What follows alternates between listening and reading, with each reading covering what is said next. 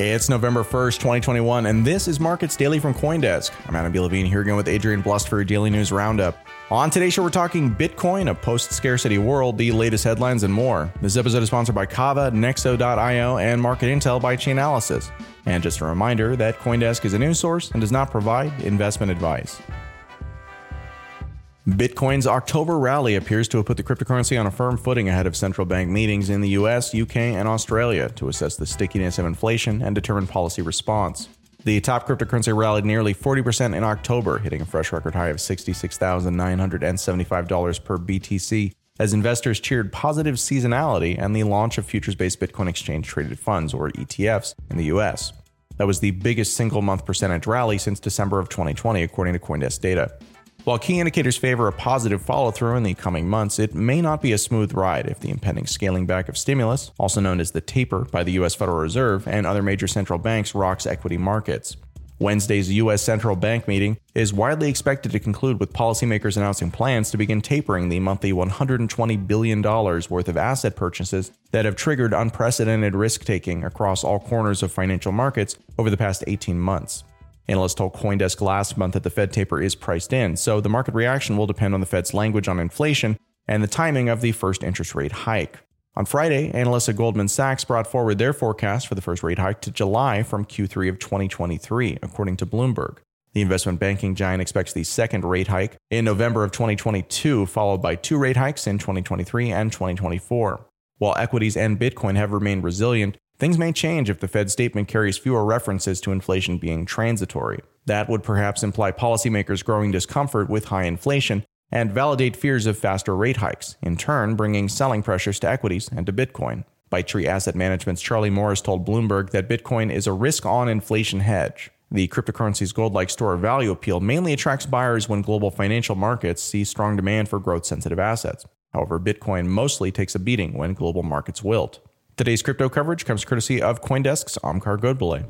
Bitcoin is currently trading at $61,876. That's up 2.6% in the last 24 hours, while Ether is trading at $4,347. That's up nearly 4% in the same time period, according to the Coindesk Price Index.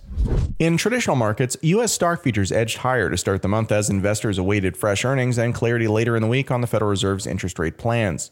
Futures for the S&P 500 added half a point on Monday after the index last month recorded its largest percentage gain since November of 2020.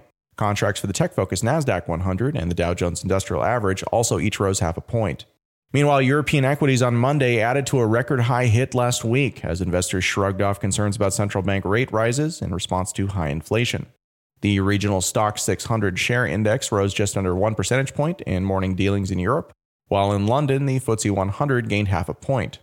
Continuing to the east, Asian stock markets were mixed on Monday, with Tokyo's Topix closing 2.2% higher after the ruling Liberal Democratic Party held its majority in Sunday's parliamentary election, cementing hopes of more government stimulus spending to counteract the economic shocks of COVID 19. Hong Kong's Hang Seng Index fell just under a full percentage point as recent COVID 19 outbreaks in China weighed on business sentiment. Today's traditional markets coverage draws from the Wall Street Journal and the FT. And of course, you can find all of the links to those articles in the show notes. And speaking of show notes, here's a few quick headlines we're tracking today, which you can find the full links to also in the show notes for this episode. Then after the break, we'll take a look at how we may already be living in a post scarcity world. But first, here's what's hot. In big picture news, investors are weighing whether momentum from the stock market's record breaking rally will continue in the last two months of 2021, a traditionally strong calendar period for equities, but a stretch that may carry more risks than usual this year. The S&P 500 has rallied 22.6% year to date, its best January through October performance since 2013. And November and December tend to be among the strongest months for stocks. This time around, however, the year end period may have more than its usual share of pitfalls as investors brace for the looming unwind of the $120 billion per month Federal Reserve government bond buying program we told you about earlier that's helped stocks more than double from their March 2020 lows. Reuters has that report. In supply chain news, a new measure intended to relieve congestion at Southern California ports threatens to pit U.S. importers against ocean carriers, highlighting divisions and competing interests at America's busiest gateway for container imports. The ports of Los Angeles and Long Beach plan to begin charging these shipping lines starting November 15th for containers that sit too long at marine terminals. A temporary fee officials say addresses a key part of the logjam that's tied up operations at the port complex and led to record numbers of ships waiting offshore to unload goods. The Wall Street Journal has that one. In labor news, Bloomberg has a story entitled Powell Risks Rerun of 1960s Inflation from Confusing Jobs Market. In the late 1960s, U.S. economic policymakers misjudged how hot they could run the job market without fanning inflation. The miscue paved the way for an economically debilitating wage price spiral the following decade. Now, some economists are wondering whether Federal Reserve Chairman Jerome Powell and his colleagues are making the same mistake. They're aggressively pushing for a return to the pre pandemic labor market of half century low joblessness despite widespread worker shortages, rising wages, and surging inflation. Bloomberg has more on that one. Turning to international news, draft rules out of South Africa indicate that pension funds will be banned from crypto investment. Quote, a fund may not invest in crypto assets directly or indirectly, the proposed rule change states in the Government Gazette published Friday. This would replace existing legislation that allowed portfolio managers to invest as much as 2.5% of funds in crypto as part of an umbrella other assets category.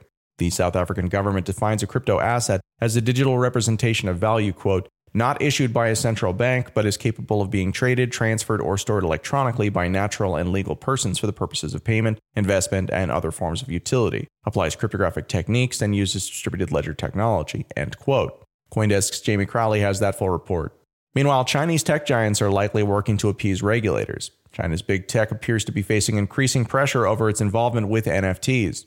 The market hype around the unique digital assets appears to have made regulators worry that NFTs are edging too close to crypto trading, which has been practically banished from China in large part for creating too much market speculation. Coindesk's Jamie Crawley has that report as well. In an interesting bit of news, Argentina is aiming for the first crypto futures contract in Latin America. A local exchange revealed last week that it had submitted a proposal to Argentina's securities regulator to launch Bitcoin futures settled in Argentine pesos. Talks, which began a few months ago, are on track according to the report, but the regulator has not ruled on the matter. Bloomberg has that one. Turning to industry news, MicroStrategy CEO Michael Saylor's 17,732 BTC holdings are now worth $1.1 billion. The vocal Bitcoin proponent has made a gain of more than 500% on his holdings over the past year. Saylor confirmed in an exchange with Coindesk that he has not sold any of his Bitcoin holdings. And in lighter news, here's our associate producer, Adrian Blust. The fast food chain Burger King plans to give away crypto as prizes to its customers in partnership with brokerage platform Robinhood. Starting Monday for three weeks, members of Burger King's Royal Perks loyalty program in the U.S. who spend more than $5 on the restaurant chain's app will be rewarded with one coin from a pool of 20 Bitcoin, 200 Ether, or 2 million Dogecoin. The overwhelming majority of users will receive Doge, but roughly 1 in every 10,000 will receive an Ether, and 1 in every 100,000 will receive a complete Bitcoin. Having received an email confirming the reward, users just need a Robinhood crypto account to claim it. Coindesk's Jamie Crawley has the story. And shifting over to NFT news, here's why a CryptoPunk sold for $530 million. Crypto Twitter was briefly ablaze Thursday night as a CryptoPunk non fungible token, or NFT, was purchased for a staggering half billion dollars, a figure that would have made the sale one of the largest ever, not just in NFT land, but in all of art history. However, on chain analysts were quick to point out the sale may have just been an elaborate publicity stunt. A look at the chain reveals that the purchase may have just been a bit of smart contract magic. The purchase was made by a flash loan contract and worked like this Step 1 Flash loan as much as you can. Step 2. List your punk for an insane amount of ETH with one account. Step 3. Buy it from another account. Step 4. Give yourself the ETH back with the account you used to sell the punk. And step 5. Repay the flash loan. Banterlytics, a contributor to the on chain analysis publication titled Our Network, told Coindesk that the transaction was likely conducted solely for the Bants. Coindesk's Andrew Thurman has the story. Thanks very much for that, Adrian. Stay tuned for after the break when we back with a look at a post scarcity society and how we may already be living in one, at least in some areas. Back in a minute. Kava gives you the ability to earn more by connecting the world's largest cryptocurrencies, ecosystems, and financial applications on DeFi's most trusted, scalable, and secure earning platform. Kava is an institutional grade cross chain engine built to scale on the largest decentralized proof of stake network. With loan APYs as low as 0% and reward APYs as high as 200%, Kava is the safest place for you to grow your digital portfolio. Mint stablecoins, lend, borrow, earn, and swap safely across the world's biggest crypto assets with Kava. To learn more, visit kava.io slash marketsdaily. Looking to make the most of your crypto assets? Nexo.io's got you covered. Grow your wealth securely with Nexo's high yield interest accounts. Buy crypto on your terms directly within Nexo's platform and start earning daily compounding interest right away. Get the cash you need without selling your crypto from just 6.9% APR. Instantly swap between 100 crypto and traditional currency pairs. And don't worry, Nexo is insured against losses up to $375 million. Get the most of your crypto at nexo.io. That's N E X O.io. Market Intel by Chainalysis is your ticket to the moon. Whether you're an asset manager searching for a signal to make crypto investments, a quant analyst interested in spotting market trends, or a VC looking to fund the next emerging player in the crypto ecosystem, Market Intel is for you.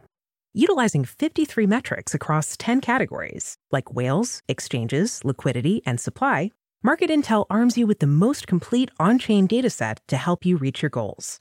To get started, head to markets.chainalysis.com. Today's featured story is an opinion piece from Paul Brody, who's a Coindesk columnist and EY's global blockchain leader.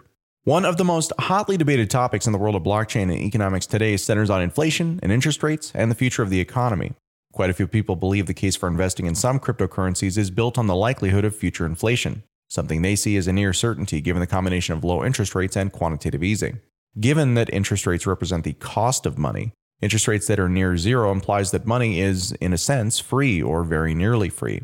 Consequently, there's a risk that people will use too much of it, leading to inflation as consumers chase a limited supply of goods, in turn reducing their value as prices rise. But what if that calculation is wrong in many cases because there isn't a limited supply of goods? If you live in the San Francisco Bay Area, as I do, electric cars and self driving test vehicles seem routine these days. If you live in China, you probably haven't used cash for ages. It's not just that some geographies are further ahead than others, some parts of our lives are as well. Instant access to nearly every piece of music ever made? Check. Quick visit to the Department of Motor Vehicles? Probably not in my lifetime. While progress may be uneven, it's increasingly clear that many of us are starting to live, at least partially, in a post scarcity world of unlimited supply. Futurists have talked about this possibility for so long and it seemed so far away that we may be failing to observe its slow but steady arrival. In science fiction, this abundant future is often shown as a place of unlimited physical products, but it's actually arriving in an era of unlimited digital services and ever cheaper, but not free, products. As a result, the future is sneaking up on us nearly unnoticed. For all human history, scarcity was the condition where we lived. Scarcity of food, shelter, warmth, education, whatever it was, there was never enough to go around. For many, the world looks different today. More and more of what we consume has an effectively infinite supply, there's seemingly unlimited supply of short format videos, for instance. No matter how many you watch, you can never consume them all, and nobody else is being deprived. Digital goods have a unique property in that they offer a truly unlimited supply at zero marginal cost. But even other products and services are slowly but surely headed in the same direction. Though the cost of a new television or a house may never be zero, they're all headed forever lower thanks to continuously rising worker productivity. In many cases, they'll eventually be so inexpensive as to be, for all practical purposes, free. Additionally, the zero cost element of digital technology is gradually impacting every other industry. Gasoline powered cars are complex mechanical systems where thousands of little gas explosions each minute propel you forward, and they depend upon fuel made from dead dinosaurs. Electric cars, on the other hand, are practically smartphones with batteries and wheels, where much of the value comes in the form of software, which, again, has zero marginal cost. The energy used for these electric vehicles can come from the sun, which is apparently good for another few billion years. A zero cost market may seem like something new, given the digitization of our economy has significantly accelerated how consumption works in the last 50 years. But if you zoom out far enough, there's some compelling new evidence that this trend towards ever lower costs of everything did in fact start a long time ago. How long ago? About 800 years, according to a recent paper from Paul Schmelzing, a visiting researcher at the Bank of England. Typical interest rates of around 15% in the 1300s have given way over centuries to real interest rates close to zero. If Schmelzing is right, the current bout of free money isn't a temporary situation brought on by a global recession and a pandemic. It's going to be a permanent feature of the global economy going forward. And if that is true, we might want to start thinking about what the world looks like in that post scarcity future. If money is free and low interest rates don't fuel inflation in many segments of the economy, then perhaps giving it away to lots of people all the time is a perfectly reasonable idea. The consequences of this shift could be large but unpredictable. While scarce physical goods facing supply chain bottlenecks are rising in price, many digital products and services face no such capacity pressures, making them even cheaper by comparison. That might mean a shift towards even more digital consumption. Alternatively, it might also mean more and more of the money that's available is going to be directed to things that really are scarce, leading to accelerating price increases in other areas such as real estate. Buy land, the saying goes. They're not making any more of it.